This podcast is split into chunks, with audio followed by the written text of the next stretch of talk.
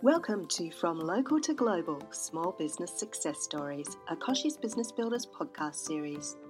Listen as we chat with small business and startup innovators across the ecosystem and uncover the secrets behind their success. From Local to Global is proudly supported by World First. World First, the smart way for businesses to collect, convert, and make payments globally. Importers save on international payments with money transfers up to eight times cheaper than the banks.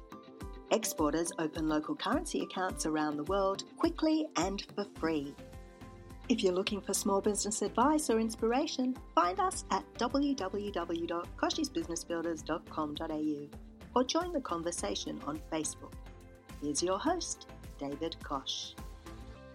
Hi, gang. Kochie here, and today I'm talking with Elke Pascoe, founder of LittleOak, a homegrown organic baby formula made with goat's milk.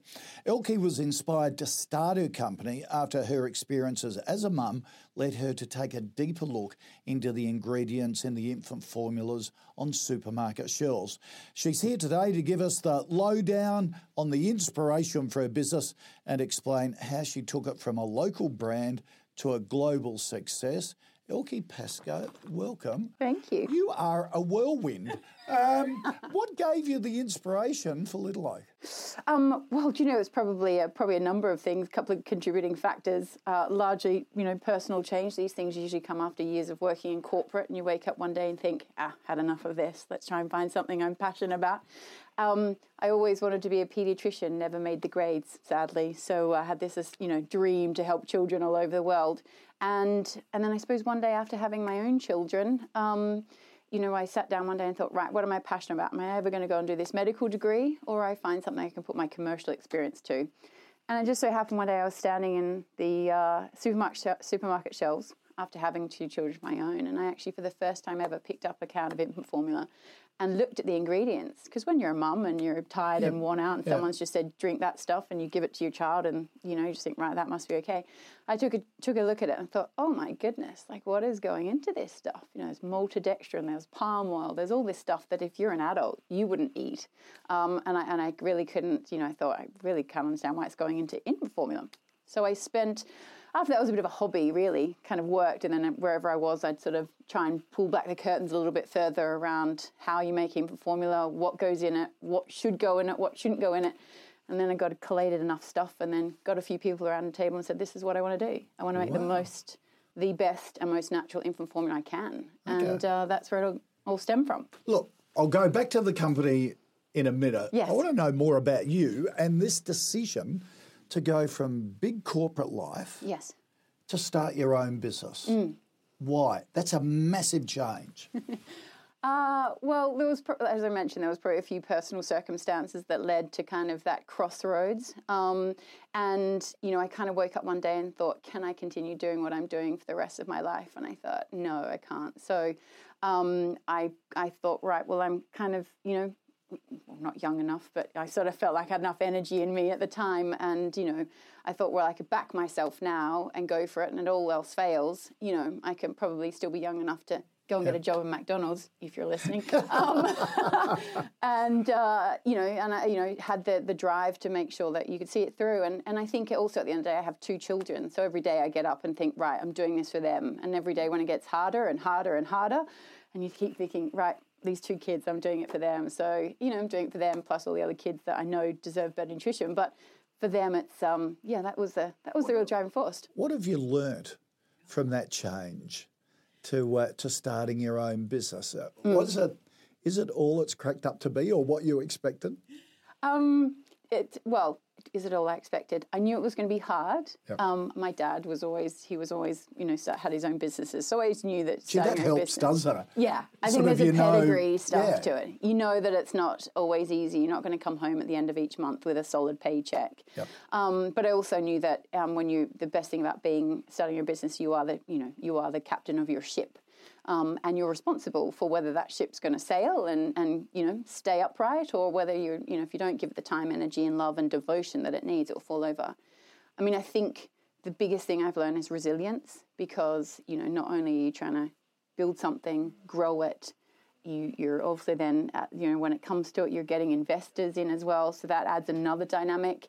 So you're constantly juggling balls. I mean, I came from the consulting world. I thought I couldn't juggle any more balls in that industry. But when you're, you know, you have a company yourself, you just double that balls and then it triples and then. But because it's, it's quite different giving someone else advice. Mm to actually being responsible for the decisions yourself. Completely, it? yeah. And it's and it's not only that; it's also been when you employ you employ people, so you have other people's livelihood that you're responsible for, and that always weighs on you when you're when you have your own company because you think you got to keep you got to keep making sure you get up every day, even when you feel like you just want to stay under the covers, because there's people relying on you. So, yep. yeah. So, so the biggest challenges you faced people believing in your, your vision at the very beginning when it was just a you know when it was just an idea yeah. you know it you believe it you can see it you can feel it um, but it's translating that to somebody so they can get on board with you um, and then you know more importantly when obviously you're trying to get investment i mean that's one of the biggest challenges any yeah. company that has global ambitions um, you know has to face uh, for us, I always wanted, you know, I always wanted to do everything in Australia. Australia was quite a difficult country for us to get our manufacturing up on. If I didn't have $10 million in the bank, nobody wanted to talk to me. Wow. And uh, so that's why we had to look further afield. And it was interesting. Our friends over in New Zealand sort of opened their arms and said, we will help you, we'll build this, and we'll, you know, we know you don't have 10 million in the bank, but we can see what you're trying to do. The Kiwis are a bit more innovative in that regard, isn't it? Particularly in terms of um, dairy products, agricultural products, but even software. Yes. Too, isn't it? Yeah. They're, yeah, no, they're very good. it's an interesting country like that. They do take chances and generally they pull it off. Yeah. And, uh, you know, they're just more open. They're a little more open. I always say they're, they always feel like they're a little more open for business. It's that kind of country, I say country mentality. I'm a sizable country, but you know that country mentality where people actually want to help you, genuinely want to help you. So I was really grateful for the support I got from uh, from New Zealand. And you always envisaged a global presence. Yes. Was that key to it? Yes.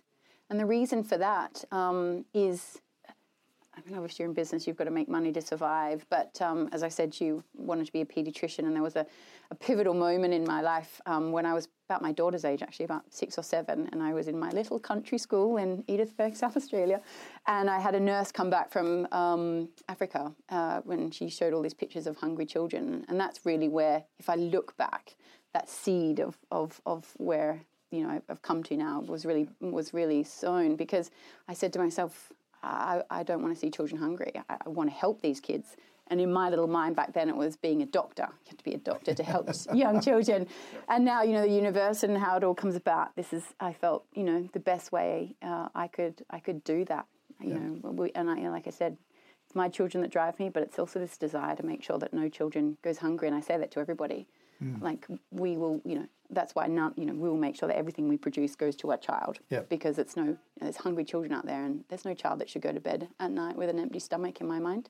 Um, saying you have everybody or lots of business owners have global ambitions. Yes. It's scary. Yes. Um, you've got to be comfortable with it as a leader, even though you grew up on the Yorke Peninsula you spent a lot of your corporate life in Asia, didn't you? Yes. And Dubai and Ireland and the whole lot. So you've grown up with that outlook, I suppose, mm. in, in your corporate life and your personal life. But what sort of challenges were involved in taking it global? And and where did you get the help? Well, the challenges again as you say, mentioned, I was fortunate to have that exposure to a lot of those mm. countries. So you knew where you had to go to and who you had to speak to, and right. uh, the networks, cultural the networks, issues. and the you know, yep. and, and, understanding the you know the the regulatory times and the you know the how you interact with people and you know down to kind of how you'd put a document together and you know simple things like that. Um, but really it's also understanding each of those markets and the areas of opportunity that you you, you, you know like in singapore for example when you live there you understand where the um, you know grants are or where the, the right. who to speak to in terms of investing or how to get help um, the biggest challenge with going global is the time and the commitment. You actually underestimate how much time that takes um, yeah. Obviously, to establish that network of people and find the right partners and make sure they're on the same page with you. You know, we've been working in one country for from day dot, and it's, we still haven't been able to convert it because it's you know you ca- you have to get on you have to get people on the same page as you, um, otherwise you know that you know that partnership is never going to move forward. Um, and now, obviously, in the middle of COVID, you can't sort of you know, Zoom's one thing and it's a, a great tool, um, but sitting in front of somebody when you're first creating an introduction is is a you know Particularly in Asia too, Particularly in Asia. It's all about trust. It's all about respect. and eyeballing and you know sitting and having a, a meal with them and you know meeting the family and and what have you and it's uh, you can't do that now so obviously you have to you have to make provisions for that in your in your plans and we certainly had to had to do that in our plans Yep. How important is it that is that New Zealand slash Australia brand going into these markets? We've seen the likes of Bellamy's, A2, Bubs, you know, uh, Blackmores, um, brand Australia, brand New Zealand is so powerful in Asia, isn't it? Yes, it is. And that's because we do such a great job in creating, you know, quality products, ones that you know have the right regulations, so consumers can actually trust them. Um, and you know, we don't cut corners, and, and that's essentially what you're, that's what you know, that's what you're selling to to the global markets is Yep. is that trust. What sort of processes do you have in place to manage a global business? Because I reckon that would be a massive challenge for anyone, given um, the different countries you're going to be in, um, remoteness of staff, accountability. Um, well, I think that the first the first real point to making sure that the global business works is is is the people. You've got to get the right people um, working with you and around you um, in in you know HQ and then in those markets. And it's really critical that you have. I always do it on well, I do it on gut feel a lot of the time, and I don't always get it right. I have to tell you, I always you know I sit there and I say you know I'm to you know the we, we we work with people that a you know you, you know we trust um, that we know they're the best in their field, and, and three that um, uh, that we that we can work together, we can have fun together, that we can you know that we when we're in it for the long term, and on those three, that's sort of how we've sort of played our you know how we selected people that work for us, how we selected partners, and once you've got that you've got those people in place and then you just you, you establish the, the you know the supply well for now a communication chain if you were the it- tools the tools yep. yeah. And we have a lot in terms of you know making sure we have a really solid supply chain. That logistics piece for our business is so critical my supply and operations manager out of New Zealand is the best in the world, like hands down the best. And uh, I'm so fortunate to have her, and she operates this business like clockwork. And when you think there's you're never going to be able to get one thing to another thing or make contact with that person. She's already done it for you, and you think, God, help me, fantastic, you know. Um, but no, I mean, having those and that, that regular kind of, you know, that cat, all these catch ups in terms of reporting is so important in terms of just keeping the, the oil and the wheels moving. Because the minute you look away to somewhere else, it drops off. The other thing about a global business is making sure you don't bite off too much more than you can chew because one of the things that we naturally want to do if you're a, you know you want to do all of this all at once and it doesn't work like that Yep. you know you're better to kind of just carefully and thoughtfully get that in place and i've learned uh, the hard way on that one because I, I ran at that you know i ran i was like look at this and this and this and this and this and then you realize you've got all this and there's not enough hours and not enough people and not enough ability to do it all so And, and bed it down. How, many bed it coun- down. how many countries you in? at the minute five Right. yes How, how do you manage the cash flow mm. and particularly the foreign exchange Yes. with all of that? Yeah. Because that's that's a totally different layer Completely. of complexity and risk. completely and that is it is it's from one day to the next you think you've got it you're up on something and you're down. So we're very fortunate we have a great finance team but we also have um, uh, you know in terms of our partners in um, like world first let's say who does all our transactions. We were so silly in the beginning because we were doing all our transactions through no offense to any of our banking partners but we were doing it through them and not realizing how much we were actually losing until we'd sort of you know we hap- happened to find world first and now we we can confidently move money across the world. Um, but it's like anything. We always sort of find that net net, you know, the end of the year, that for where you've been up on one time, you- you're down the next month anyway. So it kind of wash, you know, it more or less washes out um, at the end of the year. But we will have to watch it carefully all the time, of course. You know, especially when we're trading stuff, sometimes even across Australia and New Zealand. And Australia and Singapore was always one for one, and now it's not. So it can make can take a you can take some some hits, Yeah. some good hits every now and again. And and you don't want to base your fortunes on currency fluctuations. You want to base your fortu- fortunes on the operation of the business. Absolutely, absolutely. And it's the operation of the business, and it's the product that you're selling, and it's the you know, and it's the ability to actually you know develop um, develop great products that you know meet consumer demands and needs. So, had, how's how's the structure of the business operate? Do you have, if you like, a global team, and then you have separate country teams? Yes. To, to, and how do you differentiate the roles in terms of marketing and things like that? We tend to centralise the um, critical functions in Australia and New Zealand. So where we have you know finance and and well finance also sits out of Singapore, but we you know have, then have another strong team locally here, um, and then that sort of draws in. So we have a hub and a classic hub and spoke model in that case. Our marketing um, we keep that very tight. We have you know very clear strategy on that, and then we just tailor and bes- you know bespoke it for each of the each of the markets. Um, then we have you know when we have logistic partners, we again just try to use global companies like Mainfreight, for example, to you know make sure that we have one cohesive kind of network across all the markets that we go to, um, just to keep it simple. We try to keep it as simple as we can Okay. because there's only you know despite where we are and you know uh, where we are in terms of um, the business we're still in a small team so we're still you know we're still doing invariably three jobs for one person right. Okay. and that's what you're going to do and, and that keeps you nimble, doesn't, Doesn't it? it? Oh, keeps it absolutely. closer. And now more than ever, through the environment we're going through, Mm. it is lean, nimble teams Absolutely. are going to win. yeah well I hope so yes Yeah. yeah but it does you know any of that um, corporate fat I talk about And when I say corporate fat I talk about all the excess meetings and all the excess you know emails and all the excess oh, you know we, we don't do that in LittleOak we uh, you know we certainly make sure that if you want a conversation with someone you just pick up the phone and you talk to them Yeah. because otherwise you waste time energy and indeed at the end of the day money Exactly. why bother Um, most rewarding thing for you Yes. of being an entrepreneur?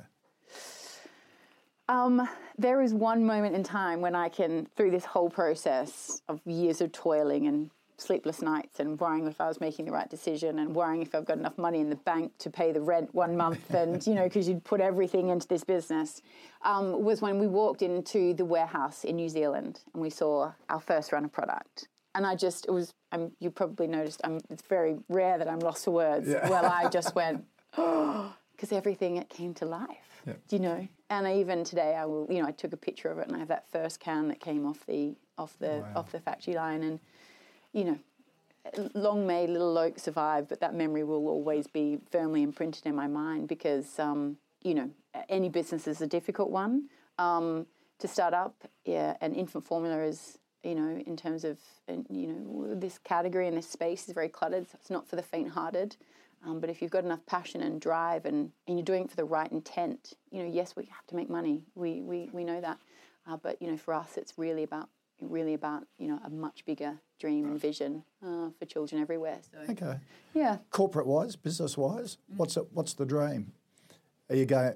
Are you going to float? Or are you? Well, I'd love to. That was always my intention. I will. Actually, the reality is when I first started this, I always wanted to be a legacy business. I always wanted to hand this over to my kids. Right. But that's a bit of a romantic dream that, you know, very quickly gets quashed uh, when you have investors. And um, so, you know, then it was, it became, you know, a, a, a, you know, certainly listing would be ideal. But, you know, we've, um, we're actually capital raising at the minute, which is, you know, incredible environment to be doing such a thing. Yep. Um, but uh, you know, we've got you know we've got a lot of trade interest, um, sort of trade company, other companies that are looking at buying us. I think because we you know we we have something different. You know, we have a there's something special here at LittleOak with a, our palm oil free, simple things. You know, these are thin things I just I can't. You know, And uh, but they're little things people are, are really conscious about these days, aren't they? well they are. Incredibly important. Well, yeah, and the millennial mum is is so you know they're so more um, information rich, and they've you know they they want more pure, clean products, and you know it's things like palm oil. You know, you would never you would. I encourage you next time you're sitting in there and looking at your food, or have a look and just see everything has palm oil in it. And when we had to go and get our certification to be palm oil free, you know, we had no idea that how how uh, how palm oil sort of was sort of you know embedded into everything that you know Yep, you were putting yep. into. So we had to go back, start from scratch. So yeah, it's um it's it's been a uh, you know these sort of things are the ones that mums want to see now. It's an amazing success story. Elke Pascoe, you're a live wire. Lo- have loved chatting with you. Thank you for joining us. Thank you for having me. And that's it for From Local to Global Small Business Success Stories. Thanks for listening. From Local to Global Small Business Success Stories is proudly supported by World First. World First, the smart way for businesses to collect, convert, and make payments globally. Importers save on international payments with money transfers up to eight times cheaper than the banks. Exporters open local currency accounts around the world quickly and for free.